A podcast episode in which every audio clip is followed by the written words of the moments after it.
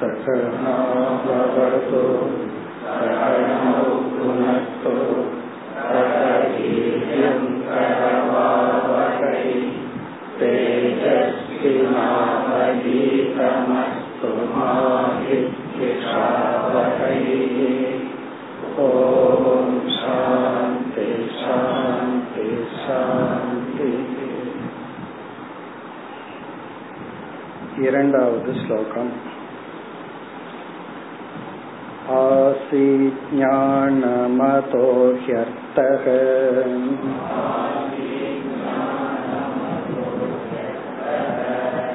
ஏகமேவ விகல்பிதம்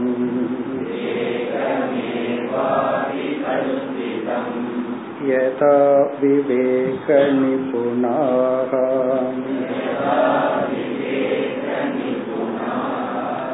ஆதௌ கிருத UK UK.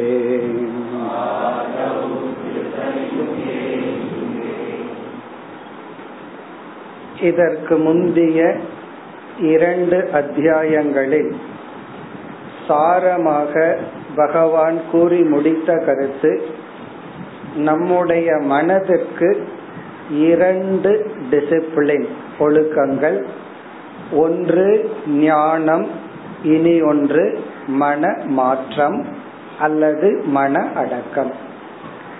இந்த இரண்டும் மனதிற்கு கொடுத்தார், அதாவது மனதிற்கு கொடுக்க வேண்டிய அறிவையும் கொடுக்க வேண்டிய ஒழுக்கத்தையும் பழக்கத்தையும் கொடுத்தால் அந்த மனதை கொண்டு நாம் அனுபவிப்பது ஜீவன் முக்தி, அதாவது உயிரோடு இருக்கும் பொழுதே முக்தனாக வாழ்கின்றோம்.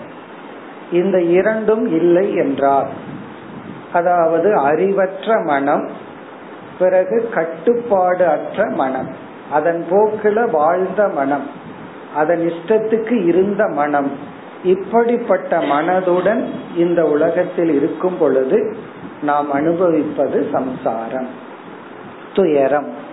இப்ப சம்சாரம் என்பது ஒரே மனம் அனுபவிப்பது, மோக்ஷம் என்பதும் அதே மனம் அனுபவிப்பது. என்ன நிபந்தனைனா சரியான அறிவும் ஆற்றலும் இருந்தால் மோக்ஷம், தவறான அறிவும் கட்டுப்பாடில்லாத மனமும் இருந்தால் அது சம்சாரம். இதுதான் திக்ஷு கீதையினுடைய இறுதியில நம்ம பார்த்து முடித்தது. இனி வருகின்ற இரண்டு அத்தியாயமும், ஒரு அத்தியாயம் ஞானத்துக்காக, அடுத்த அத்தியாயம் வந்து மன மாற்றத்திற்காக. அதுலதான் மூன்று குணத்தை பகவான் கூறி சத்துவ குணத்துக்கு மனதை மாற்றுதல். ஆகாரத்திலிருந்து சொல்ல போற, இப்படிப்பட்ட ஆகாரம் உன்ன சத்துவ குணத்துக்கு மாற்றும், இப்படிப்பட்ட நண்பர்கள், இப்படிப்பட்ட ஸ்தலம், காலத்தை முதல் கொண்டு சொல்ல போற. இந்த நேரம் வந்து சாத்விகமான காலம், இது ராஜசமான தாமசமான. இப்ப மனதை நீ உயர்த்தணும்னா டைம் முதல் கொண்டு சாத்விகமானதை எடுத்துக்கொண்டு உயர வேண்டும் அப்படின்னு சொல்ல போற. ஆனால் இந்த அத்தியாயத்தில் அறிவை பகவான் புகட்டுகின்றார், இந்த ஞானத்தை மனதிற்கு கொடுக்க வேண்டும். இப்ப எந்த ஞானம்? சென்ற வகுப்பிலேயே பார்த்தோம், பிரம்ம சத்தியம் ஜெகன் மித்யா. பிரம்ம என்ற ஒரு தத்துவம்தான் நித்தியமானது, சத்தியமானது.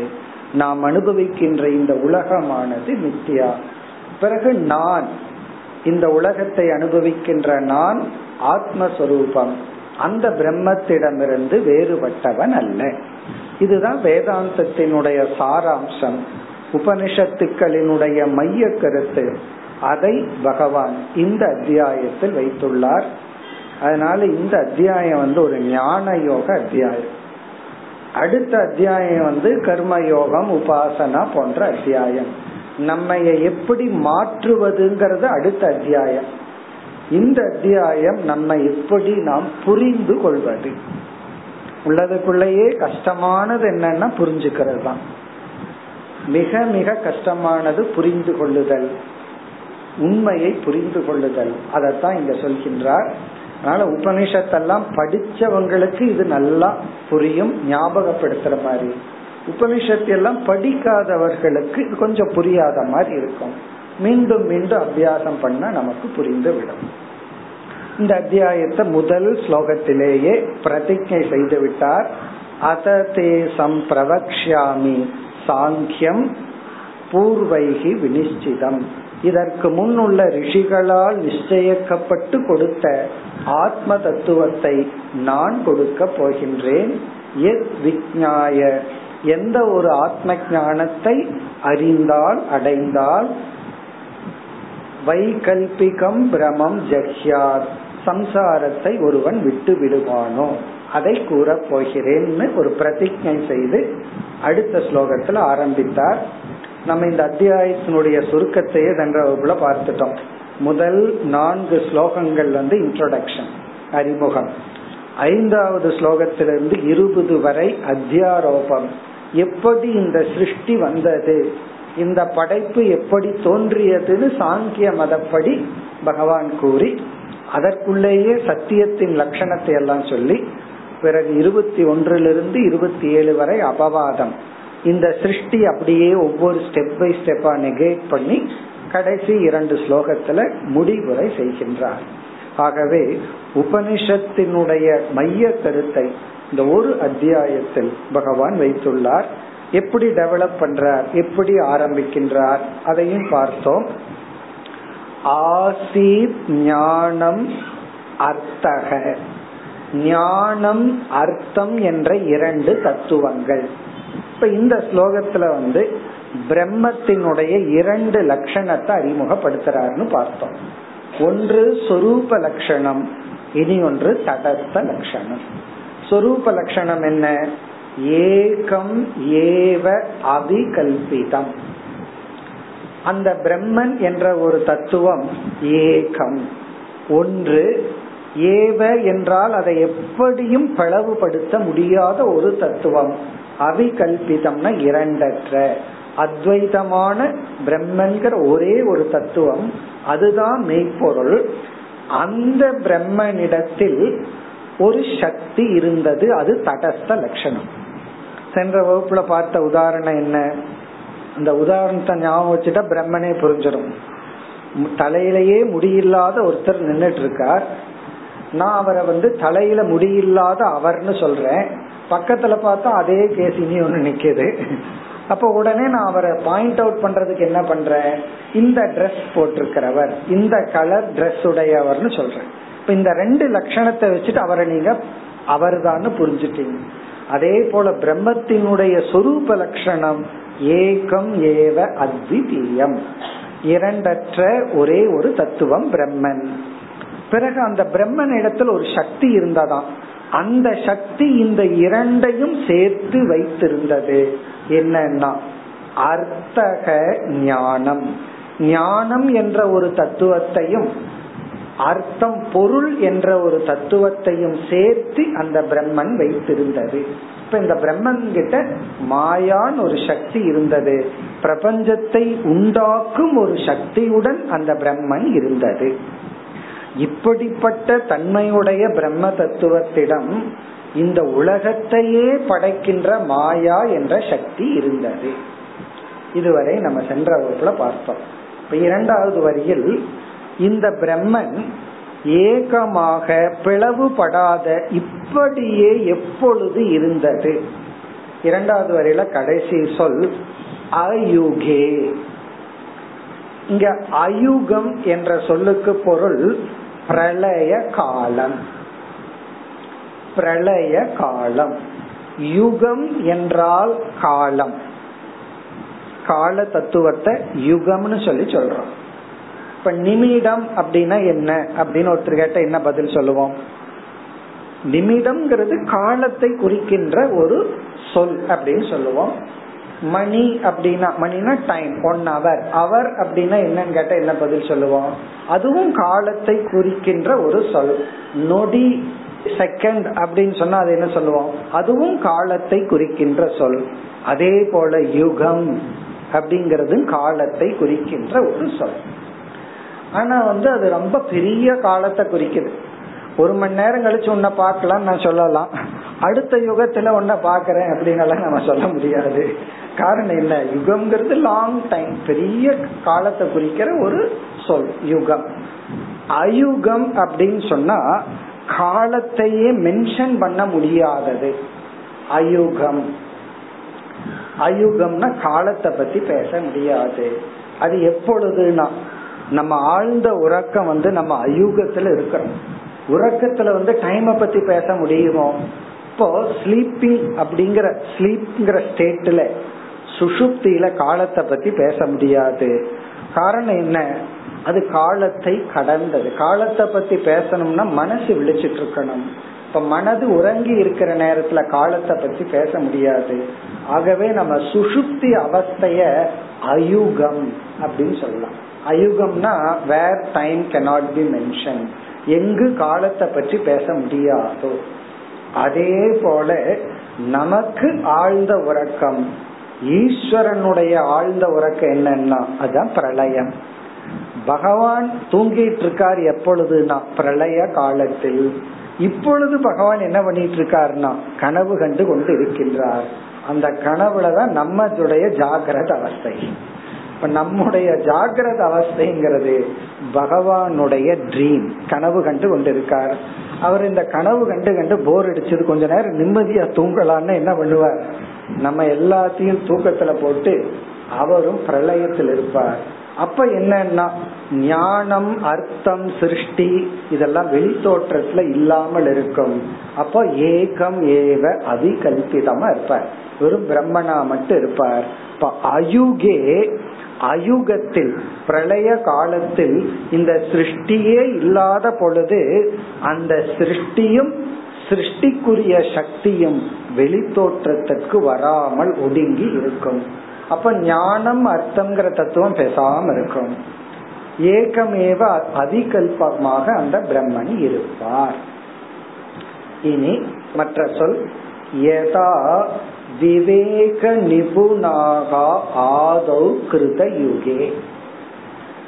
கிருத யுகம் அப்படின்னு சொல்லி ஒரு யுகம், அதுதான் ஸ்டார்டிங். சத்திய யுகம், கிருத யுகம் சொல்லி இப்ப இருக்கிறது நான்கு யுகங்கள். அதுல கிருத யுகத்திலிருந்து இப்ப நம்ம இருக்கிறது வந்து கலியுகம். இந்த கிருதம் கலிங்கிறதுலயே அர்த்தம் வந்துருச்சு. கலியுகம், களின்னு சொன்னாலே ரகலைன்னு அர்த்தம், சண்டைன்னு அர்த்தம். களினா ரகலை பண்ணிட்டு இருக்கிறோம் அர்த்தம்.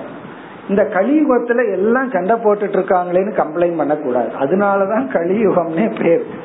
எல்லாம் ஒத்துமையா இருந்தா தான் ஆச்சரியப்படணும், அது எப்படி கலியுகத்துல எல்லாம் ஒத்துமையா இருக்காங்களேன்னு சொல்லி. இந்த ரகலை பண்ணிட்டு இருக்கிற யுகம் தான் கலியுகம். கிருதம் அப்படின்னு சொன்னா, கிருத்தம்னா வெல் டன் அப்படின்னு அர்த்தம். எல்லாம் முடிஞ்சு போச்சு அப்படின்னு அர்த்தம், எல்லாம் முடிஞ்சு எல்லாம் சந்தோஷமா இருக்குன்னு அர்த்தம். இப்ப கிருத்தம் அப்படின்னா பினிஷ்டுன்னு அர்த்தம். பினிஷ்டுனா பாசிட்டிவ் அர்த்தத்துல, சில பேர் நெகட்டிவ் அர்த்தத்துல பினிஷ்டுன்னு சொல்லுவாங்க. இங்க பினிஷ்டுன்னா எல்லாம் முடிஞ்சு போச்சு, நிறைவுன்னு அர்த்தம். இப்ப கிருத யுகத்துல வந்து அதிகப்படியான ஜீவர்கள் ஞானிகளாகவே இருந்தாங்களாம். அப்ப யோசிச்சு பார்ப்போம் உலகம் எப்படி இருந்திருக்கும். ஃபாரஸ்ட்ல போய் பார்த்தா எப்படி ஒரு அமைதி இருக்குமோ அப்படி இருந்திருக்கும். ஏன்னா எல்லாம் ஞானிகளா இருந்து அவங்க அவங்க அவங்க அவங்க வேலையை பார்த்துட்டு சந்தோஷமா இருப்பார்கள். அப்ப கிருத யுகத்துல ஞானிகள் ரொம்ப அதிகம். அந்த ஞானிகளை சொல்றார் விவேக நிபுணாகா. நிபுணாகான ஸ்கில், நிபுணம் அது தெரிஞ்ச வார்த்தை தான். விவேகத்துல ஸ்கில்லோட இருந்தாங்களாம். இப்ப விவேகத்துல நிபுணத்துவத்தை அடைந்த ஞானிகளுக்கும் சிருஷ்டி இருந்த போதிலும் பிரம்மன் ஏகம் ஏவ அவிகல்பிதம். அவர்கள் இந்த சிருஷ்டிய பார்த்துட்டு இருந்தாலும், துவைதத்தை பார்த்துட்டு இருந்தாலும், பல ஜீவராசிகளை பார்த்து கொண்டிருந்தாலும் ஞானிகளுக்கு பிரம்மனாகத்தான் தெரிஞ்சுதான். அப்போ விவேக நிபுணாக ஆதௌ, ஆதௌனா சிருஷ்டியினுடைய துவக்கத்தில், அதாவது பிரளய காலத்திலையும் பிரம்ம மட்டும்தான் இருக்கு. முதல் சிருஷ்டி வந்து கிருதயுக காலத்திலும் பலர் விவேக நிபுணர்களாக இருந்த காரணத்தினால் அவர்களுக்கும் பிரம்மன் அத்வைதமாகவே இருந்தது, துவைத சிருஷ்டியை பார்த்து கொண்டிருந்த பொழுதும். அப்போ கிருதயுகத்துல எல்லா விவேக நிபுணாக கலியுகத்துல வேற இடத்துல பாகவதத்துல சொல்லப்பட்டிருக்கு, கலியுகத்துல வந்து கலக நிபுணாகா, கலகத்துல நிபுணர்களாக இருப்பார்கள். அதாவது நம்ம எவ்வளவு கேர்ஃபுல்லா பிரசன்ட் பண்ணாலும் அதுல ஒரு தப்பான அர்த்தத்தை புரிஞ்சுட்டு சண்டைக்கு வருவார்கள். அதனால வந்து நம்ம நினைப்போம், நம்ம எவ்வளவு கேர்ஃபுல்லா இருந்தோமே அப்படின்னு. தர்மராஜா மாதிரி, தர்மராஜாவுக்கு தெரிஞ்சு போச்சு யுத்தம் வந்துடணும், அதனால அவர் ஓவர் கேர்ஃபுல்லா இருந்தார். அதனாலதான் சூதாடினார், ரொம்ப ஓவர் கேர்ஃபுல்லா இருந்தார். ஏன்னா துரியோதனை கோவிச்சுக்குவானோ, ரகல வந்துடுமோ, அதனால அவர் அறியாமையில் இல்லை, துரியோதனை கோவிச்சுக்குவான்னு நினைச்சு அவர் வந்து சூதாடினார். அப்படி எவ்வளவு கவனமாக இருந்தாலும் அத தவறா புரிஞ்சிட்டு நம்ம இடத்துல ரகல பண்றதுக்கு ஆள் இருக்கு. இப்படியே மத்தவங்கள சொல்லிட்டு இருக்கிறோம், நம்ம எத்தனை முறை அப்படி பண்ணிருக்கோம் யோசிச்சு பார்ப்போம். நம்மளும் அந்த மாதிரி பண்ணிட்டு இருப்போம். அது கலியுகம், கலக நிபுணாகா. ஆனா இவர்கள் யாருன்னா விவேக நிபுணாகா. ரொம்ப அழகான வார்த்தைகள், விவேக நிபுணாகா. இப்ப நம்ம எதுல நிபுணத்துவத்தை அடையணும், நம்ம எதுல ஒரு ஸ்கில்ல அடையணும் அப்படின்னு சொன்னா விவேகத்துல ஸ்கில்ல அடையணும். ஒவ்வொருத்தருக்கும் ஒவ்வொரு ஸ்கில் இருக்கு. சில பேர் இந்த அடிச்சு கேட்டு பார்கெயின் பண்றதுல நிபுணர்களா இருப்பார்கள். ஒவ்வொருத்தருக்கும் ஒவ்வொரு ஸ்கில். நம்மளும் நினைக்கிறோம்னா இந்த ஸ்கில்ல வளர்த்திக்கணும், அந்த ஸ்கில்ல வளர்த்திக்கணும்னு. இங்க பகவான் சொல்ற விவேகம்ங்கிற ஸ்கில்ல வளர்த்திக்கோ, சரியா புரிஞ்சுக்கிற ஸ்கில்ல நம்ம வளர்த்திக்கணும். அப்படி வளர்த்தி இருந்தவர்களுக்கும் பிரம்மன் அத்வைதமாகவே இருந்தது. இனி மேற்கொண்டு அடுத்த ஸ்லோகத்தில் பகவான் தொடர்கிறார். மூன்று, தன்மாயா பலரூபேன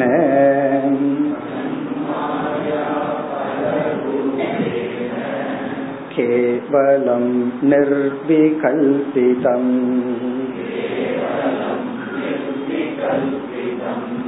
வாங்மனோ கோச்சரம் சத்யம்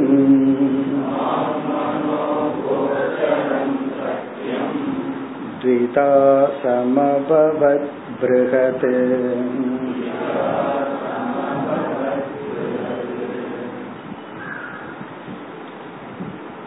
இந்த ஸ்லோகமும் மிக ஒரு அழகான ஸ்லோகம்.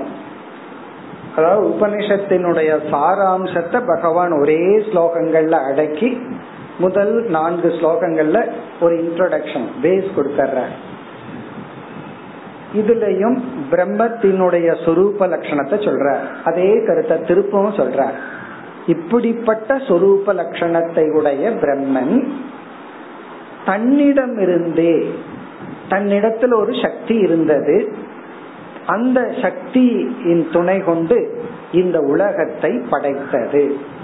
ஆகவே தன்னுடைய தன்னிடம் இருக்கின்ற ஒரு மெட்டீரியல் பொருள் தன்னிடம் இருக்கிற சக்தியிலிருந்து இந்த உலகத்தை படைத்து இந்த சிருஷ்டியை செய்தது. இதுதான் சாராம்சம். இங்க வந்து இந்த சிருஷ்டின்னு சொன்னாவே டிவிஷன், படைப்புன்னு சொன்னாவே வேற்றுமைகள். ஃபர்ஸ்ட் டிவிஷன் என்ன, முதல் வேற்றுமை என்ன? நமக்கு என்ன தோணும், பஞ்சபூதங்கள் அப்படின்னு தோன்றும். ஆனா அதற்கு முன்னாடியே ஒரு டிவிஷனை சொல்ற. என்ன டிவிஷன் அப்படின்னு சொன்னா சப்ஜெக்ட் ஆப்ஜெக்ட் அப்படிங்கிற டிவிஷன். அனுபவிப்பவன், அனுபவிக்கப்படும் பொருள் அப்படின்னு ஒரு டிவிஷனை கிரியேட் பண்றார். அனுபவிப்பவன், அனுபவிக்கப்படும் பொருள் அப்படின்னு ஒரு டிவிஷன் தான் ஃபர்ஸ்ட் டிவிஷன். படைப்புல வர்ற ஃபர்ஸ்ட் டிவிஷன் முதல் பிளவு அல்லது வேற்றுமை. இதையும் நம்ம சென்ற வகுப்புல எக்ஸாம்பிள்ல பார்த்தோம். நம்ம தூங்கிட்டு இருக்கிறோம், கனவு வருது. கனவுக்கு எது ஆதாரம்? நம்முடைய மனசுல இருக்கிற இம்ப்ரெஷன், மெமரி. நம்ம மனதுல எதையெல்லாம் பார்த்து வச்சோமோ அந்த பதிவு.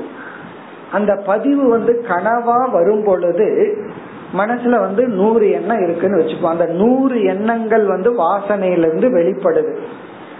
அந்த அப்படின்னா கனவுல என்ன வரும், நூறு பொருள் தான் வர முடியும். ஏன்னா நூறு தாட் மெட்டீரியலா கனவு எடுத்துக்குது. அந்த நூறு தாட்ல ஃபர்ஸ்ட் தாட் யாரு தெரியுமோ, கனவை காண்பவன். இப்ப என்னுடைய ஒரு எண்ணம் கனவை காண்பவனா வருது. மீதி தொண்ணூத்தி ஒன்பது எண்ணம் என்னன்னா நான் பார்க்கிற பொருள். கனவுல ஒரு மலைய பாக்கிறேன், மனுஷனை பாக்கிறேன், ஒரு வெஹிக்கிளை பாக்கிறேன், இதெல்லாம் தொண்ணூத்தி ஒன்பது எண்ணங்கள். ஃபர்ஸ்ட் ஒரு எண்ணம் என்னன்னா அதை பாக்கிறேன் நான்.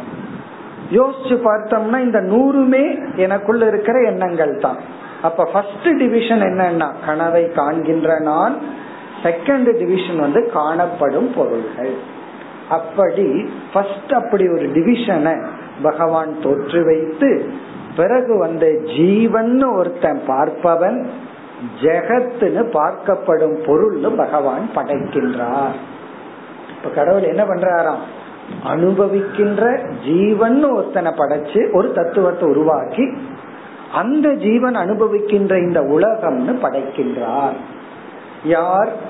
இப்படிப்பட்ட நிர்குண சொரூபமான பிரம்மன் தன்னிடம் உள்ள இப்படிப்பட்ட சக்தியின் துணை கொண்டு இருமையை உருவாக்குகின்றார். அதுதான் இந்த ஸ்லோகத்தின் சாராம்சம். இப்ப ஏற்கனவே சொன்ன அந்த சொரூப லட்சணத்தை இங்க சில சொற்களால் சொல்ற. இந்த ஸ்லோகத்துல அதிக சொற்கள் எல்லாம் பிரம்மத்தினுடைய சொரூப லட்சணம். என்னென்ன சொற்கள்? முதலில் இந்த ஸ்லோகத்தினுடைய கடைசி சொல் பிருகது. பிருகது பிருகத்னா பிரம்மன், பிருகத்னா பெரிய பொருள், பிருகத் அப்படின்னா பிக், பெரிய பொருள். இதையும் நம்ம உபனிஷத் கிளாஸ்ல எல்லாம் பார்த்திருக்கிறோம். பெரியது அப்படிங்கிறது அட்ஜெக்டிவ். எவ்வளவு பெருசு அப்படிங்கிறது வந்து பக்கத்தில் இருக்கிற பொருளினுடைய அடிப்படையில தான் முடிவு செய்யப்படும். பெரிய கொசு அப்படின்னு சொன்னா நம்ம எவ்வளவு கற்பனை பண்ணுவோம்? பெரிய யானைன்னு சொன்னா அந்த யானையினுடைய பெருசு எவ்வளவு பெருசா இருக்கும். பெரிய மனிதன்னு சொன்னா என்ன அர்த்தம்? அவனுடைய குணத்தை குறிக்கிறதுன்னு அர்த்தம். அப்போ பெரியதுங்கிறது எவ்வளவு பெருசு அப்படிங்கிறது பக்கத்தில் இருக்கிற பொருள். என்ன என்னுடைய சுண்டு வரல் பெருசா வீங்கிடுச்சு அப்படின்னு சொன்னா எவ்வளவு பெருசுதான் வீங்கி இருக்கும், அவ்வளவுதான் பெருசு. இந்த பெரியதுங்கிறதுக்கு பக்கத்துல ஆப்ஜெக்டே இல்லை அப்படின்னா அந்த பெரியது இன்ஃபினிட்ட குறிக்கும். என்னாலுக்கு நீங்க பக்கத்துல எதுவுமே வரையறுக்கலையே. அப்போ அந்த பெரியதுங்கிற ஒரு அட்ஜெக்டிவ் நவுனா பயன்படுத்தினா அது பிரம்மன். அதுதான் இங்க பிருகத்து. பிருகத்துனா எவ்வளவு பெருசுன்னு நம்ம வரையறுக்கப்படவில்லை. வரையறுக்கிற பர சொல் பக்கத்துல இல்லை. அதனால பிருகத்து பிரம்மன் பெரிய பொருள். அதனாலதான் பகவானுக்கு வந்து பெரிய பொருள் அப்படின்னு அர்த்தம். சில விநாயகருக்கு பெரிய விநாயகர்னு பேர் இருக்கும், பெரிய பெருமாள், நல்ல பெருமாள், பெரிய பெருமாள் அப்படின்னு எல்லாம் பேர் இருக்கும். அந்த பெரியது அப்படின்னு சொல்லிட்டா அது வந்து பிரம்மன். அந்த பிரம்மன் இனி முதல் வரியில அடுத்த பகுதி தது மாயா பல ரூபேனங்கிறதுக்கு அடுத்த சொற்கள். அந்த பிரம்மனோட யார் இருக்கா, பிரம்மனுக்கு இணையா யார் இருக்கான்னா மற்ற சொற்கள் எல்லாம் இனி பிரம்மத்தை வர்ணிக்கின்ற சொற்கள். கேவலம். கேவலம் கேவலம்னா அது மட்டும். ஏவ அது மட்டும் அப்படின்னா இந்த பிரம்மத்துக்கு நிகராக இனி ஒரு பெரிய பொருள் இல்லை. இப்ப கேவலம் பிருகத்து அல்லது பிருகது கேவல ரூபமான பிருகது. இப்ப கேவலம் அப்படின்னா அது மட்டும், அதாவது இரண்டற்ற. கேவலம்ங்கிறது எப்படி புரிஞ்சுக்கலாம்? இரண்டற்ற, நிர்விகல்பிதம். நிர்விகல்பிதம்னா பிளவுபடாத. அது இரண்டற்றதா இருந்தாலும் அது டிவிஷனுக்கு உட்பட்டு இருக்கலாமே, அது பிளவுபடுத்த முடியாது. இப்ப வந்து நான் ஒருத்தர்கிட்ட ஒரு ஆப்பிள் கொடுக்கறேன், ஒன்னு மட்டும் கொடுக்கறேன். அப்ப அவர் என்ன சொல்லலாம்? கேவலம் ஆப்பிள் அப்படின்னு சொல்லலாம். ஆனா அதை துண்டு போடலாமே. நிர்விகல்பிதம் அப்படின்னா வெட்டுப்படாத, அதாவது பிளவுபடாத. அது ஒன்ன ஒன்னாத்தான் வச்சுக்கணும். அவர்கிட்ட ஆப்பிளை கொடுத்துட்டு நீ முழுசா அப்படியே சாப்பிடுன்னா எப்படி சாப்பிடுவ? வெட்டுப்படாம சாப்பிடுன்னா சாப்பிட முடியாது. அப்படி பிளவுபடாத நிர்விகல்பிதம். இப்ப கேவலம் நிர்விகல்பிதம் பிருகத் பெரிய ஒரு தத்துவம். பிறகு இரண்டாவது வரியில முதல் பகுதி அதுவும் அந்த பிரம்மத்தை விளக்குகின்ற சொற்கள். வாங் மன அகோச்சரம். வாங் மனோ கோச்சரம். இத நம்ம ரெண்டு விதத்துல படிக்கலாம். இப்போ ஒரு விதத்துல படிக்கிறது அகோச்சரம்னு படிக்கிறோம், இடையில ஒரு ஆவை போட்டு படிக்கிறோம். வாங் மனோ அகோச்சரம். கோச்சரம்னா புரிந்து கொள்ளுதல், அதனுடைய வரையறைக்கு உட்படுத்துதல். வாங் மனோ அகோச்சரம்னா அந்த பிரம்மத்தை வாக்காலும் வரையறுக்க முடியாது, மனதாலும் வரையறுக்க முடியாது. இந்த வாக்காலும் மனதாலும் வரையறுக்க முடியாதுன்னா என்ன அர்த்தம்னா, வாக்கினால் விளக்கிவிட முடியாது, மனதினாலும் புரிந்து கொள்ள முடியாது, மனசுக்கு பொருளாக்க முடியாது. இப்ப வாக்குனால விளக்கிறது எதுன்னா, ஒரு பொருளோ ஒரு கான்செப்டோ நமக்கு புரியலனா உடனே வாக்குனால விளக்கி புரிய வச்சிருவோம். சிலரெல்லாம் வாக்குனால விளக்கி புரிய வைக்க முடியாது, மனசுல புரிஞ்சுக்கலாம். இப்ப பொறாமை, அன்பு, கருணை இதெல்லாம் மனசுலதான் புரிந்து கொள்ள முடியும். அப்போ சிலது மனதுல கோச்சரம், சிலது வாக்குக்கு கோச்சரம். ஆனா இந்த பிரம்மன் இந்த இரண்டுக்கும் கோச்சரம் அல்ல. அப்படின்னா நேரடியா விளக்கிட முடியாது, நேரடியாக மனதில் ஒரு பொருளாக புரிந்து கொள்ள முடியாது. ஒரு ஆப்ஜெக்டா மனசுக்கு வராது, ஒரு பொருளுக்கு விளக்கமா வராது. இதுவும் அந்த பிரம்மத்தை குறிக்கிற சொல். இதெல்லாம் நமக்கு தெரிஞ்ச படிச்ச சொற்கள் தான். வாங்மன அகோச்சரம், கேவலம், நிர்விகல்பிதம் பிரம்ம. இனி இனி ஒரு முக்கியமான சொல், வாங்மன அகோச்சரம் சத்தியம். சத்தியம் இதுவும் பிரம்மத்தை விளக்குகின்ற சொல். சத்தியம் சத்தியம் அப்படின்னா இதுதான் உண்மை. ஏன் இந்த வார்த்தையை பகவான் இந்த இடத்துல அழகா போட்டிருக்காருன்னா, இந்த சத்தியத்தின் மீதுதான் ஒரு உலகமே வரப்போகுது. இப்படிப்பட்ட சத்தியமான ஆதாரத்தின் மீதுதான் நாம பார்க்கிற ஜீவன், ஜெகத், அனுபவங்கள் இதெல்லாம் வரப்போகுது. இதுக்கு ஒரு வார்த்தை, நமக்கு தெரிஞ்ச வார்த்தை, அது மித்யா. மித்யான்னா அது அனுபவத்துக்கு இருக்கிற இந்த உலகம் வரப்போகுது. ஆகவே சத்தியம். சத்தியம்ங்கிறதுல இருந்து என்ன சொல்றாருன்னா, பொய்யான படைப்புக்கு ஆதாரமாக இருப்பது. பொய்யான படைப்புக்கு ஆதாரமா இருந்தா அத சத்தியம் சொல்றேன். இல்லைன்னா சத்தியம்ங்கிற வார்த்தைக்கு அவசியமே இல்லையே. ஏன் சத்தியம்னு சொல்லணும்? அந்த இடத்துல சத்தியம்ங்கிற வார்த்தையினுடைய அவசியம் என்னன்னா, வேற ஏதோ அசத்தியமா இருக்கு, அதனாலதான் சத்தியம்ங்கிற வார்த்தை சொல்றோம். இப்ப சத்தியம், இப்ப இத்தனை சொற்களும் நிர்குண பிரம்மத்தை குறிக்கிற சொல். அதாவது பிருகத், வாங்மன அகோச்சரம், கேவலம், நிர்விகல்பிதம் சத்தியம். இப்படிப்பட்ட பிரம்மன் என்ன பண்ணுச்சா, முதல் சொல் தது மாயா பல ரூபேன த்விதா சமபவத். சமபவத் என்றால் உற்பத்தி செய்தது, கிரியேட், உருவாக்கியது. அதே ஆனது, அது அப்படி மாறுச்சான். த்விதா இரண்டு தத்துவமாக, த்விதா அப்படின்னா இரண்டு தத்துவமாக, சமபவத் அப்படின்னா அதுவே தன்னை ஆக்கி கொண்டது. இரண்டு தத்துவங்களாக அது தன்னை மாற்றி கொண்டது. இது சத்தியமா இருந்துட்டு, சத்தியமாகவே எப்பொழுது இருந்துட்டு இரண்டு தத்துவங்களாக தன்னை ஆக்கி கொண்டது. இதுலயே எல்லா வேறாதான் வந்தாச்சு. இரண்டு இரண்டாக தன்னை ஆக்கி கொண்டது. த்விதா சமபவத், சமபவத்னா தன்னை ஆக்கி கொண்டது. எப்படி, என்ன இரண்டாக? அதுதான் முதல் பகுதி. மாயா பல ரூபேன தது, தது இப்படிப்பட்ட அந்த பிரம்மன் மாயா ரூபமாகவும் பல ரூபமாகவும் தன்னை மாற்றி கொண்டது. அந்த இரண்டு வந்து ஒன்று மாயா, இனி ஒன்று பலம். இது எல்லாமே டெக்னிக்கல் வார்த்தை, டிக்ஷனரியில இருக்கிற அர்த்தத்துக்கு இங்க இருக்கிற அர்த்தத்துக்கு சம்பந்தமே இல்லை. அதனாலதான் இதுக்கான விளக்க ஆசிரியர்கள் இருந்ததுனால இதுக்கெல்லாம் என்ன அர்த்தம்னு நமக்கு புரிய வந்தது. இங்க மாயா அப்படின்னா திருஷ்யம் அல்லது ஜெகத், பார்க்கப்படும் பொருள். மாயான பார்க்கப்படும் உலகமாக தன்னை மாற்றிக்கொண்டது.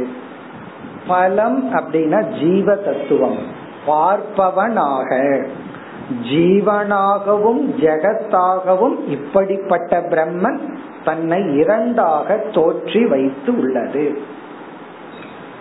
ஆனா அந்த பிரம்மன் சத்தியமா இருக்கு. சத்தியமா இருக்கிற பிரம்மன் தன் மீது மாயா ரூபமாகவும் பல ரூபமாகவும் இரண்டாக தன்னை மாற்றி அமைத்தது. அப்படின்னு என்ன அர்த்தம்? அந்த பிரம்மனே ஜீவனாகவும் ஜெகத்தாகவும் ஆயிடுச்சான். இந்த ஒரு அத்தியாயம் முடிஞ்சதுன்னா ஞானி ஆயிடுவோம். அடுத்த அத்தியாய சொன்னபடி கேட்டோம்னா ஞான நிஷ்டை அடைஞ்சிருவோம். சொன்னபடி கேட்கணும்னா குணமாற்றம். அப்படி தத்துவ குணத்துக்கு வந்து தத்துவத்துல நின்னோம் அப்படின்னா ஞான நிஷ்டை. அப்படி வந்து இந்த உத்தவ கீதையை முடிக்கிற ஓரத்துல பகவான் வந்து நம்ம ஞான நிஷ்டை ஆக்கித்தான் விடுவார் போல்றது. எவ்வளவு அவசரம் ஆனாலும் ஞான நிஷ்டை ஆக்காம விடமாட்டேன்னு சொல்லி, அதான் பாகவதத்திலேயே இந்த பதினோராவது ஸ்கந்தம் வந்து இந்த பாகவதம் கதை சொல்பவர்கள் பத்து நாள் கதை ஒன்பதாவது ஸ்கந்தம் வரைக்கும் ஒரே நாள்ல ஓட்டி விடுவார்கள். மீதி நாள் பூரா பத்தாவது ஸ்கந்தம் கிருஷ்ணலீலை. பதினோராவது ஸ்கந்தத்தை முடிவுரையா வச்சுக்குவாங்க. காரணம் என்ன? பூர வேதாந்தம் புல்ல வேதாந்தம்னு சொல்லிட்டு இதை நீங்க புரிஞ்சுட்டா மோட்சம் அடுத்த பாகவதத்துக்கு வரமாட்டீங்கன்னு சொல்லுவாங்க. ஏன்னா மோட்சம் அடைஞ்சிருவோமே. அப்படி ஃபுல் ஞான யோகம் தான் இந்த அத்தியாயம். இந்த ஒரு ஸ்லோகத்துல பகவான் உபனிஷத்தினுடைய சாராம்சத்தை வச்சுட்டார். யாரு பிரம்மன்னா இப்படிப்பட்ட பிரம்மன், சத்தியமா இருக்கிற பிரம்மன் ஜீவனாகவும் ஜெகத்தாகவும் காட்சி அளிக்கிறது. இந்த உண்மை கிருதயுகத்தில் இருக்கிற விவேக நிபுணர்களுக்கும், எந்த யுகத்துல விவேக நிபுணனா நீ இருந்தீனா உனக்கு இது உணர் உணர்த்தப்படும் அப்படின்னு சொல்லி த்விதா சமபவத்து. இனி அடுத்த ஸ்லோகத்திலையும் ஒரு இன்ட்ரோடக்ஷன் கொடுத்துட்டு பிறகு சிருஷ்டிக்குள்ள போக போகின்றார். நான்காவது ஸ்லோகம்.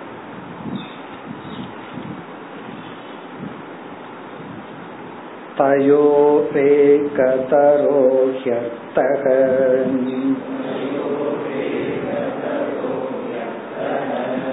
ப்ரக்ருதிசோபயாத்மிகா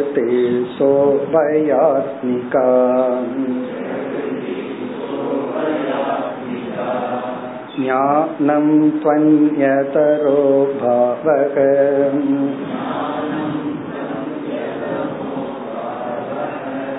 புருஷசோபிதீயதே.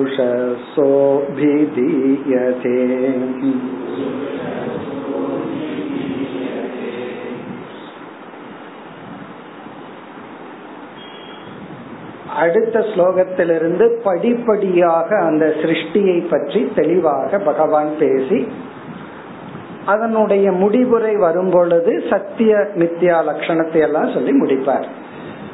இப்ப இந்த இடத்துல ஒரு சாராம்சமா ஒரு இன்ட்ரோடக்ஷனா சொல்ற, இதுவும் சிருஷ்டிக்குள்ள வர்ற ஒரு தத்துவம். அந்த பிரம்மன் இரண்டு தத்துவமானதுன்னு சொன்னார். அந்த இரண்டு தத்துவத்தை இங்கு சுருக்கமாக கூறுகின்றார். பிரம்மனிடம் இரண்டு தத்துவம் இருக்கு. ஒன்று அர்த்தம், இனி ஒன்று ஞானம்னு ஒரு இன்ட்ரோடக்ஷன் கொடுத்தார். அந்த அர்த்தத்தை கொஞ்சம் சுருக்கமா இங்க விளக்கம் கொடுக்கிறார். தயோகோ, தயோகோன்னா பிரம்மனிடம் இருக்கின்ற இரண்டு தத்துவங்களிடத்தில் தயோகோ, அந்த இரண்டில் தயோகோ ஏகதரக அர்த்தக, அதுல ஒன்று அர்த்தம் என்கின்ற தத்துவம். இரண்டாவது ஸ்லோகத்துல சொன்ன கருத்து மீண்டும் கொஞ்சம் விளக்கிறார், அவ்வளவுதான். தயோகோ அர்த்தம் ஞானம் என்ற இரண்டு தத்துவங்கள் பிரம்மனிடத்துல இருந்துச்சு. தயோகோ அந்த இரண்டில் ஏகதரக ஒரு தத்துவமானது அர்த்தக, அந்த ஒரு தத்துவமான அர்த்தமானது இனியொரு சொல்லாலும் கூறப்படுகிறது. அது அடுத்த சொல் பிரகிருதிஹி. அந்த அர்த்தம்தான் பிரகிருதி என்றும் சொல்லப்படுகிறது. அதாவது சிருஷ்டிக்கான ஒரு பேச போடுற பகவான் இங்க, அதுதான் பிரகிருதி. அப்ப பிரகிருதி அப்படிங்கறதா அர்த்தம். அந்த இரண்டு தத்துவம் பிரம்மனிடம் இருக்கின்ற இரண்டு தத்துவத்துல ஒன்று அர்த்தம், அதுதான் பிரகிருதி. இனி அந்த பிரகிருதிய கொஞ்சம் விளக்கிறார். சோபயாத்மிகா, சா சன பிரகிருதி உபயாத்மிகா, அந்த பிரகிருத்தியே இரண்டு தத்துவம் ஆனது. ஏன்னா இனி அப்படியே ஒன்னா பிரிஞ்சுட்டு டிவிஷன் வர போகுது. அதனுடைய பேஸ் இங்க போடுற உபயாத்மிகானா அந்த பிரகிருதி இரண்டு சொரூபமாக உள்ளது. ஏற்கனவே இரண்டுன்னு அறிமுகப்படுத்தினார். இரண்டுல வர்ற முதல் தத்துவம் அர்த்தம்னு சொன்னார், அத பிரகிருத்தின்னு சொல்றோம். அது இரண்டு தன்மையுடன் கூடியதுங்கிறார். அந்த இரண்டு தன்மை என்னன்னு இங்க பகவான் சொல்லல, அது இரண்டு தன்மை. அந்த இரண்டு தன்மை வந்து காரண பிரகிருதி காரிய பிரகிருதி அப்படிங்கிறது இரண்டு தன்மை. அத பிறகு சொல்ல போற. நம்ம இங்க பாக்கிறோம் காரண காரிய ரூபம், காரண காரிய தத்துவம். உபயாத்மிக்கான இரண்டு தத்துவம், ஒன்று காரண ரூப பிரகிருதி, இனி ஒன்று காரிய ரூப பிரகிருதி. அத நம்ம விளக்கத்துல அடுத்த ஸ்லோகத்திலிருந்து பார்க்க போறோம். காரிய காரணம், அதாவது காரிய காரண ரூபமாக அமைந்துள்ளது. இப்ப பஞ்சு இருக்கு, அது வந்து ஒரு ஒரு ஆப்ஜெக்ட், அது காரண ரூபமா இருக்கு. அதிலிருந்து நூல் வருது, அது காரியம். அப்ப வந்து பஞ்ச என்ன வந்து காரண சொரூபம்னு சொல்றோம், நூலை வந்து காரியம் சொல்றோம். அந்த நூலிலிருந்து நம்ம வந்து துணி பண்றோம். அப்ப அந்த துணி நூல் என்ன ஆகுது, ஒரு கோணத்துல காரணமா இருக்கு, துணிய பார்க்கும்போது காரணமா இருக்கு, பஞ்ச பார்க்கும்போது காரியமா இருக்கு. அப்ப நம்ம அந்த துணியை என்ன சொல்றோம், துணின்னு வந்துட்டோம்னா ஷர்ட், இப்படியே போனோம்னா காரிய காரண சொரூபம். அப்படி பிரகிருதி வந்து காரண சொரூபமாக காரிய சொரூபமா இருக்கு. அந்த பிரகிருத்திலிருந்து ஒரு காரியம் வருது, அதுல இருந்து இனி ஒண்ணு வருது. இப்படி படிப்படியா சிருஷ்டி இருக்கு அப்படின்னு ஒரு ஹிண்ட் கொடுக்கிறார். அடுத்த ஸ்லோகத்துல இருந்து டெவலப் பண்ண போற. இப்ப இது முதல் வரியில முதல் தத்துவம் முடிஞ்சது. அந்த பிரகிருதிங்கிறது உபயாத்மிகா காரிய காரண சொரூபம். இனி இரண்டாவது வரியில ஞானம் து அன்யதர பாவக, ஞானம்ங்கிற தத்துவம் பிரகிருத்திலிருந்து வேறுபட்ட ஒரு தத்துவம். அன்யதரகன டிஃபரண்ட், வேறுபட்ட தத்துவம். ஞானம்ங்கிறது பிரகிருத்திலிருந்து வேறுபட்ட ஒரு தத்துவம். பாவகன்னா அது ஒரு பதார்த்தம், ஒரு தத்துவம். சரி, இந்த ஞானம்ங்கிற தத்துவத்தை சாஸ்திரத்துல என்ன பெயர்ல சொல்கிறார்கள், அர்த்தம்ங்கிற தத்துவத்தை பிரகிருதிங்கிற பெயர்ல சொல்கிறார்கள், ஞானம்ங்கிற தத்துவத்தை என்ன பெயர்ல சொல்கிறார்கள், புருஷக சக அபிதீயதே. அந்த ஞானம்ங்கிற தத்துவத்தை புருஷன் என்று அழைக்கப்படுகிறார்கள் அல்லது அழைக்கப்படுகிறது, புருஷன் சொல்லி அழைக்கிறார்கள் அல்லது சாஸ்திரத்தால் அழைக்கப்படுகிறது. இப்ப புருஷன் பிரகிருதி அப்படின்னு அழைக்கப்படுகிறது. அதனாலதான் இவர் சாங்கிய சிருஷ்டிய கொஞ்சம் டெவலப் பண்றார். சாங்கியர் படி ஒரு சிருஷ்டி தத்துவத்தை பகவான் டெவலப் பண்ணி சொல்ல போறார்.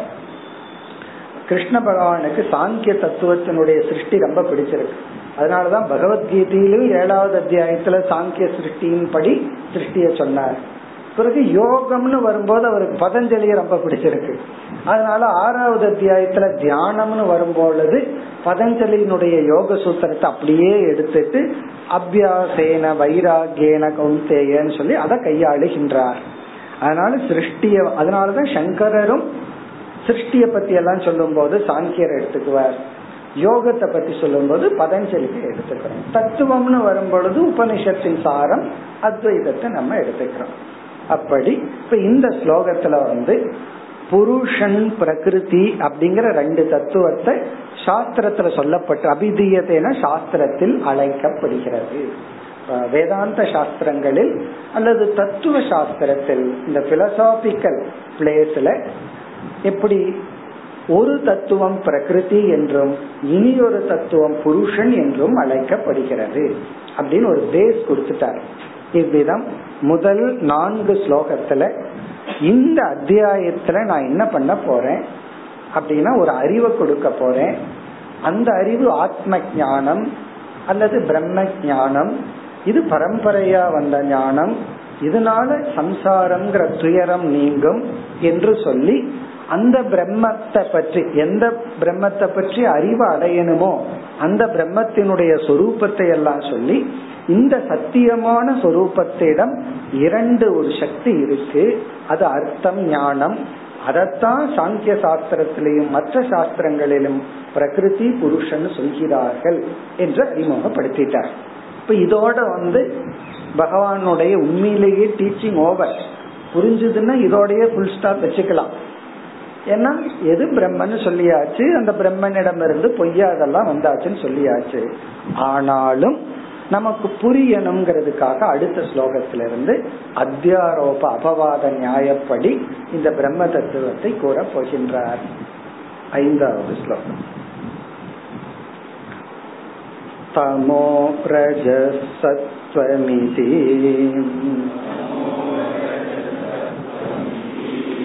பிரகிருதேரபவன் குணாஹ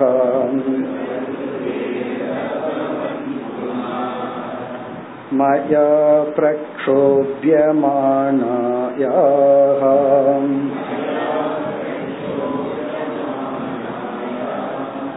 புருஷானுமதேன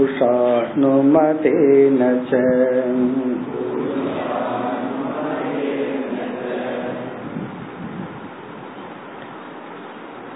இந்த ஐந்தாவது ஸ்லோகத்தில் ஆரம்பித்து இருபதாவது ஸ்லோகம் வரை, ஐந்திலிருந்து இருபது வரை சிருஷ்டி, படைப்பு அல்லது அத்தியாரோபம் அல்லது உற்பத்தி, இந்த உலகம் எப்படி தோன்றியது, எப்படி படிப்படியாக தோன்றியது அப்படின்னு சொல்லி, இதனுடைய முடிவுரையிலேயே ஏன் இந்த சிருஷ்டி அதுக்கெல்லாம் பதில் சொல்ற. நமக்கு தெரியாத சில கருத்துக்களையும் சொன்னதையே சொன்னாலும் நம்மால உட்கார முடியாது, அதனால புதிய சில கருத்துக்கள் எல்லாம், அதாவது எப்படிப்பட்ட தவம் செய்பவர்களுக்கு எப்படிப்பட்ட உலகம் கிடைக்குது, எப்படிப்பட்ட சிருஷ்டி, அந்த மாதிரி சில கருத்துக்கள் எல்லாம் சொல்லி சத்திய மித்யா லட்சணத்தை சொல்லி இந்த டாபிக்க பகவான் நிறைவு செய்வார். சிருஷ்டிய ரொம்ப குயிக்கா, ரொம்ப சுருக்கமா சிருஷ்டிய முடிக்கிறார். அதனால நம்ம ஏற்கனவே நல்லா படிச்சிருந்தோம்னா நல்லா ஞாபகப்படுத்துற மாதிரி, உபனிஷத்த கருத்துக்கள் எல்லாம் மனசுல ஞாபகம் இல்லைன்னா இது வந்து புரிஞ்சு புரியாத மாதிரி இருக்கும். மீண்டும் உபனிஷத்துக்களை படிக்க படிக்க இந்த பகுதி நமக்கு புரிஞ்சிடும். இப்ப அத்தியாரோபம்னா என்ன? இந்த பொய்யான சிருஷ்டியை ஆரம்பத்துல உண்மைய போல பேசுறதுதான் அத்தியாரோபம். ஏன்னா சிஷ்யன் வந்து குரு கிட்ட வரும் பொழுது எப்படி வருகின்றான்? இந்த உலகம் வந்து எனக்கு சந்தோஷத்தை கொடுக்கல, எனக்கு துயரத்தை கொடுக்குது, அவங்க எல்லாம் எனக்கு துயரத்தை கொடுக்கின்றார்கள் அப்படின்னு வருவான். இப்ப இந்த உலகம் தனக்கு துயரத்தை கொடுக்குதுன்னு குரு கிட்ட வரும் பொழுது இந்த உலகம் அவனை பொறுத்த வரைக்கும் உண்மைதானே. என்ன பொய்யானதுன்னு உணர்ந்துட்டான்னு அவன் சொல்லவே மாட்டான், அதுதான் பொய்யாச்சுன்றான். அதே சமயத்துல இந்த உலகம் இன்பத்தை கொடுக்குதுன்னு இருக்கிறவன் குரு கிட்ட வரவே மாட்டான். காரணம் என்ன? அதான் உலகம் கொடுக்கும் போது குரு கிட்ட நான் ஏன் போகணும்? அதனாலதான் சில பேர் வந்து ஞானத்துக்காக குரு கிட்ட போகும்போது நல்லா தான் இருந்த, ஏன் அங்க போறேன் அப்படி, அப்ப நான் ஏதாவது பண்ணினாதான் நீ போவையா? இப்ப சில பேரு பண்ணி விரட்டி விடுவாங்க, நீ குரு கிட்ட போ, எங்கிட்ட இருக்காது அப்படின்னு சொல்லி.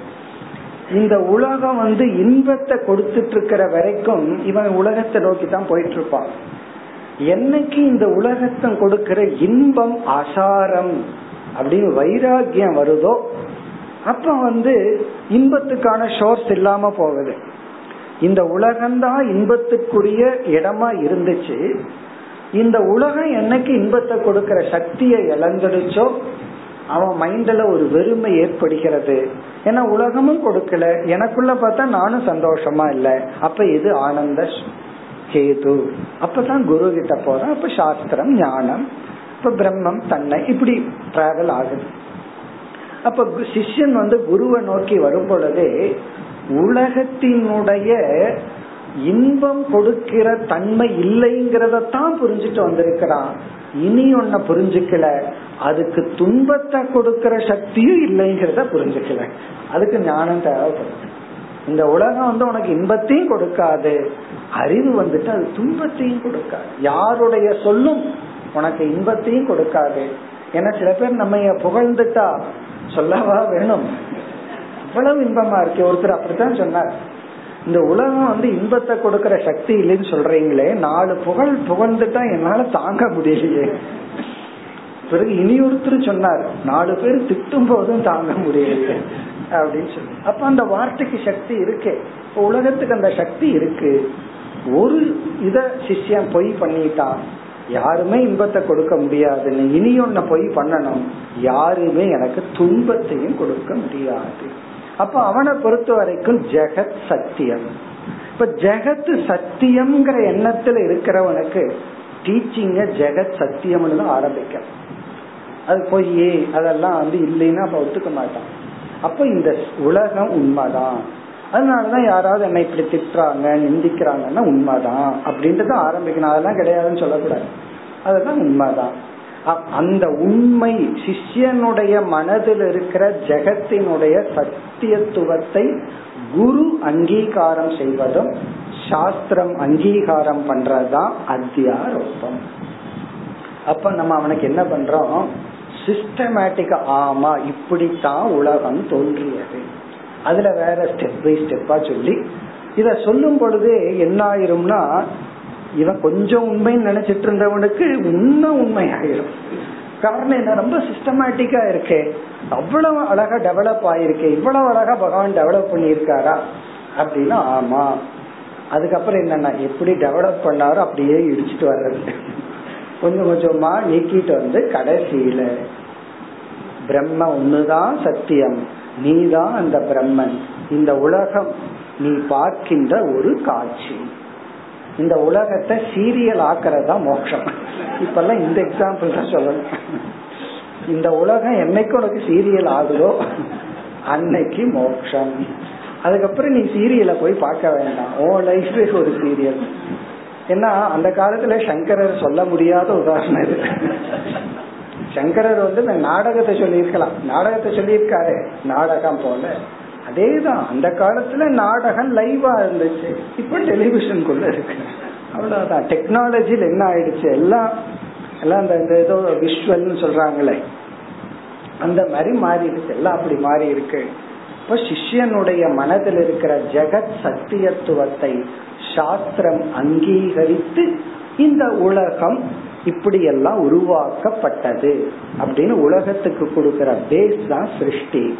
இப்ப இனி வருகின்ற ஸ்லோகங்கள்ல சில ஸ்லோகங்கள் ஒரு அஞ்சாவது ஸ்லோகத்திலேயே சிருஷ்டிய முடிச்சற, சில ஸ்லோகத்துல சிருஷ்டிய முடிச்சு பிறகு நமக்கு தேவையான சில நல்ல இன்ட்ரெஸ்டிங்கான சில கருத்து எல்லாம் சொல்லி இந்த சிருஷ்டிய பற்றி எல்லாம் சொல்லி பிறகு சத்தியத்தினுடைய லட்சணத்துக்கு வரப்போற. இனி சிருஷ்டிக்கான பேஸ் துவங்குகிறது. அந்த சிருஷ்டிக்கு என்ன மெட்டீரியல் காஸ், பிரகிருதி. அந்த பிரகிருதியினுடைய தன்மையை சொல்றார், தமோ ரஜஸ் சத்வம் இதி. நார்மலா சத்துவம் ரஜஸ் தமஸ்னு சொல்லுவோம், இங்க ஸ்லோகத்தினுடைய ஆர்டருக்காக தமோ குணம் ரஜோ குணம் சத்துவ குணம் என்று, சத்துவ குணம் ரஜோ குணம் தமோ குணம் என்று பிரகிருதேஹே குணாஹா அபவன். பிரகிருதியிடம் மூன்று குணங்கள் உள்ளன. ஸ்டெப் பை ஸ்டெப்பா எல்கேஜியில் ஆரம்பிக்கிற மாதிரி ஆரம்பிக்கிற. இந்த பிரகிருதியிடம், பிரகிருதி என்ற ஒரு தத்துவத்திடம் குணாகா குணங்கள் அபவன், அபவன் இருக்கின்றன. என்ன மூன்று குணங்கள், சத்துவ குணம் ரஜோ குணம் தமோ குணம் என்ற மூன்று குணங்கள் பிரகிருதியிடம் இருக்கின்றன. பிரகிருதி யாருகிட்ட இருந்துச்சுன்னா அது ஏற்கனவே சொல்லிட்டாரு பிரம்மனிடம். இந்த பிரம்மத்திடம் பிரகிருத்தின் ஒரு சக்தி ஒரு தத்துவம் இருந்துச்சு. இப்படிப்பட்ட பிரம்மனிடம் பிரகிருத்தின் ஒரு தத்துவம் இருந்துச்சு. அந்த பிரகிருதி வந்து காரிய காரண ரூப தத்துவமாகவும் இருந்தது, அதையும் சொல்லிட்டார். அந்த பிரகிருத்தியிடமிருந்து ஒரு ஒண்ணு வரும், அதனிடமிருந்து இனி ஒண்ணு வரும், அதனிடமிருந்து இனி ஒண்ணு வர்ற மாதிரி பிரகிருதி இருந்தது. அந்த பிரகிருத்தியினிடம் இப்பொழுது மூன்று குணங்கள் இருக்கின்றன. இதெல்லாம் சிருஷ்டிக்கான பேஸ். இனி அடுத்த வரியில் மயா பிரக்ஷோபியமானாயாக புருஷ அனுமோதேனச்ச. மயா இந்த இடத்துல மயா அப்படின்னா பகவான் என்னால், மயா அப்படின்னா என்னால். இங்க என்னால் அப்படின்னு சொல்றது பகவான் வந்து தன்னை கிருஷ்ணனா பாவிக்காமல் தன்னை ஈஸ்வர தத்துவமா பாவிச்சு பேசுறார். ஏன்னா உத்தவர் இடத்துல தான் அவதாரம்ங்கிறது தெரியும், உத்தவருக்கு தான் வந்து ஒரு அவதார புருஷன் உத்தவருக்கு தெரியும். இப்ப சிஷ்யனுக்கு தன்னை பத்தி முழுமையா தெரிஞ்சதுனால தன்னை வந்து ஈஸ்வரனா பாவிச்சு பேசுறார். இறைவனாகிய என்னால், இறைவனாகிய என்னால் பிரக்ஷோபியமானாயாக, இந்த பிரகிருதியானது, இந்த பிரகிருதிங்கிற தத்துவமானது, பிரக்ஷோபியமானாகங்கிறதுனுடைய அர்த்தம் வந்து களைத்து விடப்பட்டது, அப்படியே அசைக்கப்பட்டது. பிரக்ஷோபியமானகன்னு சொன்னா பல அர்த்தம் இருக்கு இந்த சமஸ்கிருத சொல்லுக்கு. ஒரு அர்த்தம் வந்து டிஸ்டர்ப் பண்றதுன்னு அர்த்தம், அது நமக்கு நல்லா தெரியும் இல்லையா, நம்மளும் பண்ணிருப்போம் நம்மளையும் பண்ணிருப்பாங்க. ஒருத்தர் சும்மா இருந்தாருன்னா அவரை போய் டிஸ்டர்ப் பண்றது, அதான் பிரக்ஷோபியமானக. எல்லாத்துக்கும் சமஸ்கிருதத்திலயும் வார்த்தைகள் இருக்கு. பிரக்ஷோபியமானகன்னா டிஸ்டர்ப் பண்றது, சும்மா இருக்கிறவரை பிடிச்சி ஏதாவது வம்பு கிழக்கிறது. அப்படி இந்த பிரகிருதி பேசாம இருந்துச்சான், அத வந்து நான் டிஸ்டர்ப் பண்ணி விட்டேன் அப்படிங்கிறாரு பகவான். அது எப்படி டிஸ்டர்ப் பண்ணாராம், அது என்ன பண்ணுச்சா சத்துவகுணம் ரஜோகுணம் தமோகுணம் மூன்றையும் ஒரே சமமா வச்சிருந்துதான் இந்த பிரகிருதி, அதாவது ஈக்குவல் ரேஷியோல பிரகிருதி வச்சிருது. அதனாலதான் அது பேசாம இருக்கு. அது யோசிச்சு பார்த்தாலுமே கரெக்டா இருக்கு. அதாவது வந்து சத்துவகுணம் ரஜோகுணம் தமோகுணம் ஈக்குவலா இருக்கும் பொழுது பிரகிருதி வந்து பேசாம அமைதியா இருந்துதான்.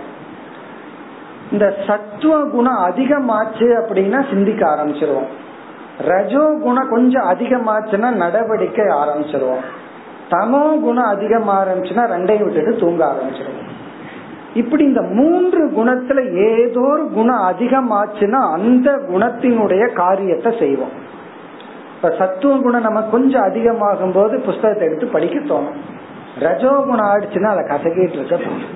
சில பேர் புஸ்தகம் கையில கிடைச்சதுன்னா அதை போட்டு கிழிச்சு அதை பண்ணி ஏதாவது பண்ணிட்டு இருப்பாங்க. அதாவது பஸ் டிக்கெட்டை கையில வாங்குறோம், சத்துவ குணம் இருக்கும்போது பாக்கிறோம், ரஜோ குணம் இருக்கும்போது கிழிக்கிறோம், தமோ குணம் வந்தா சில பேர் வாயில போட்டுக்கோங்க, என்ன பண்றது. அப்படி ஒவ்வொரு குணமும் ஆதிக்கமாகும் பொழுது ஒவ்வொரு ஆக்டிவிட்டிஸ்ல இருப்போம். மூணு குணமும் ஈக்குவலா இருந்ததுன்னு வச்சுக்கோமே, ஒண்ணும் பண்ண முடியாது. சத்துவ குண வேலையை செய்யும் போது ஈக்குவலா ரஜசம் தமசு இருந்தா அது வேலையை செய்ய விடாது. ரஜோ குண வேலையை செய்யலான்னு நினைக்கும் போது மீதி ரெண்டு குணம் புடிச்சிடுத்துறேன், ரெண்டுக்கு ஈக்குவல் பவர் இருக்கே. அப்ப பிரளயம் அப்படிங்கிறது மூன்று குணத்தினுடைய சாமிய அவஸ்தா. மூன்று குணம் சமமாக இருக்கும் பொழுது அந்த பிரகிருதி பிரளய அவஸ்தையில் இருக்கும், சிருஷ்டி நடக்காது. குணங்கள் டிஸ்டர்ப் ஆகும் பொழுது, ஒரு குணம் மேலோங்கி இனியொரு குணம் குண மாற்றம் அடையும் பொழுது சிருஷ்டியானது தோன்றுகிறது. அப்ப இங்க பகவான் என்ன சொல்றார், மயா பிரக்ஷோபியமானாயாகனா, நான் இந்த பிரகிருதியை சிருஷ்டிக்கு தயாராக்கும் பொழுது, நம்ம நெகட்டிவ் லாங்குவேஜ்ல டிஸ்டர்பன்ஸ் சொல்றோம், பிரக்ஷோபியமானகங்கிறத பாசிட்டிவா சொல்லணும்னா இந்த குண மாறுதலை உருவாக்கி படைக்க ஆரம்பிக்கும் பொழுது ஐ ஸ்டார்டட் கிரியேட்டிங் அப்படின்னு சொல்ற, நான் இந்த உலகத்தை படைக்க ஆரம்பிக்கின்றேன். பிறகு புருஷ அனுமதேனச்ச, புருஷன்னா இந்த இடத்துல பிரம்மஸ்வரூபமான என்னால், அனுமதேன அப்படின்னா இதற்கெல்லாம் அந்த பிரம்மன் ஆதாரமாக அனுமதியும் கொடுத்து, அதாவது நான் ஈஸ்வரனாகிய நான் மாயை அல்லது பிரகிருத்திய வந்து பயன்படுத்தி சிருஷ்டி செய்யலான்னு முடிவு செய்கின்றேன். முடிவு செய்யும் போது என்ன பண்றேன்னா மூன்று குணத்தையும் சம அளவுல இருக்க விடமாட்டேன், குணத்தில் மாறுதலை நான் உருவாக்குகின்றேன். அப்ப குண மாறுதலை உருவாக்கும் போது அவரு படைப்பு உருவாகின்றது. புருஷனாகிய பிரம்மனாகிய என்னுடைய சாட்சியில் இவைகள் நடக்கின்றது. புருஷ அனுமதேனா அங்க சாட்சியாக பிரம்மஸ்வரூபத்தின் அனுமதியின் பெயரில் இவைகள் நடக்கின்றது. இப்படி ஆரம்பிச்சு அடுத்த ஒரு சில ஸ்லோகங்கள்ல என்டையர் சிருஷ்டி, மூணே ஸ்லோகத்துல என்டையர் சிருஷ்டி வந்துடும். அதுக்கப்புறம் சிருஷ்டி சம்பந்தமான சில கருத்துக்களை எல்லாம் பகவான் கூறி இந்த அத்தியாரோபத்தை துவங்குகின்றார். அடுத்த வகுப்பில் தொடர்போம். ஓம் பூர்ணமத் பூர்ணமிதம்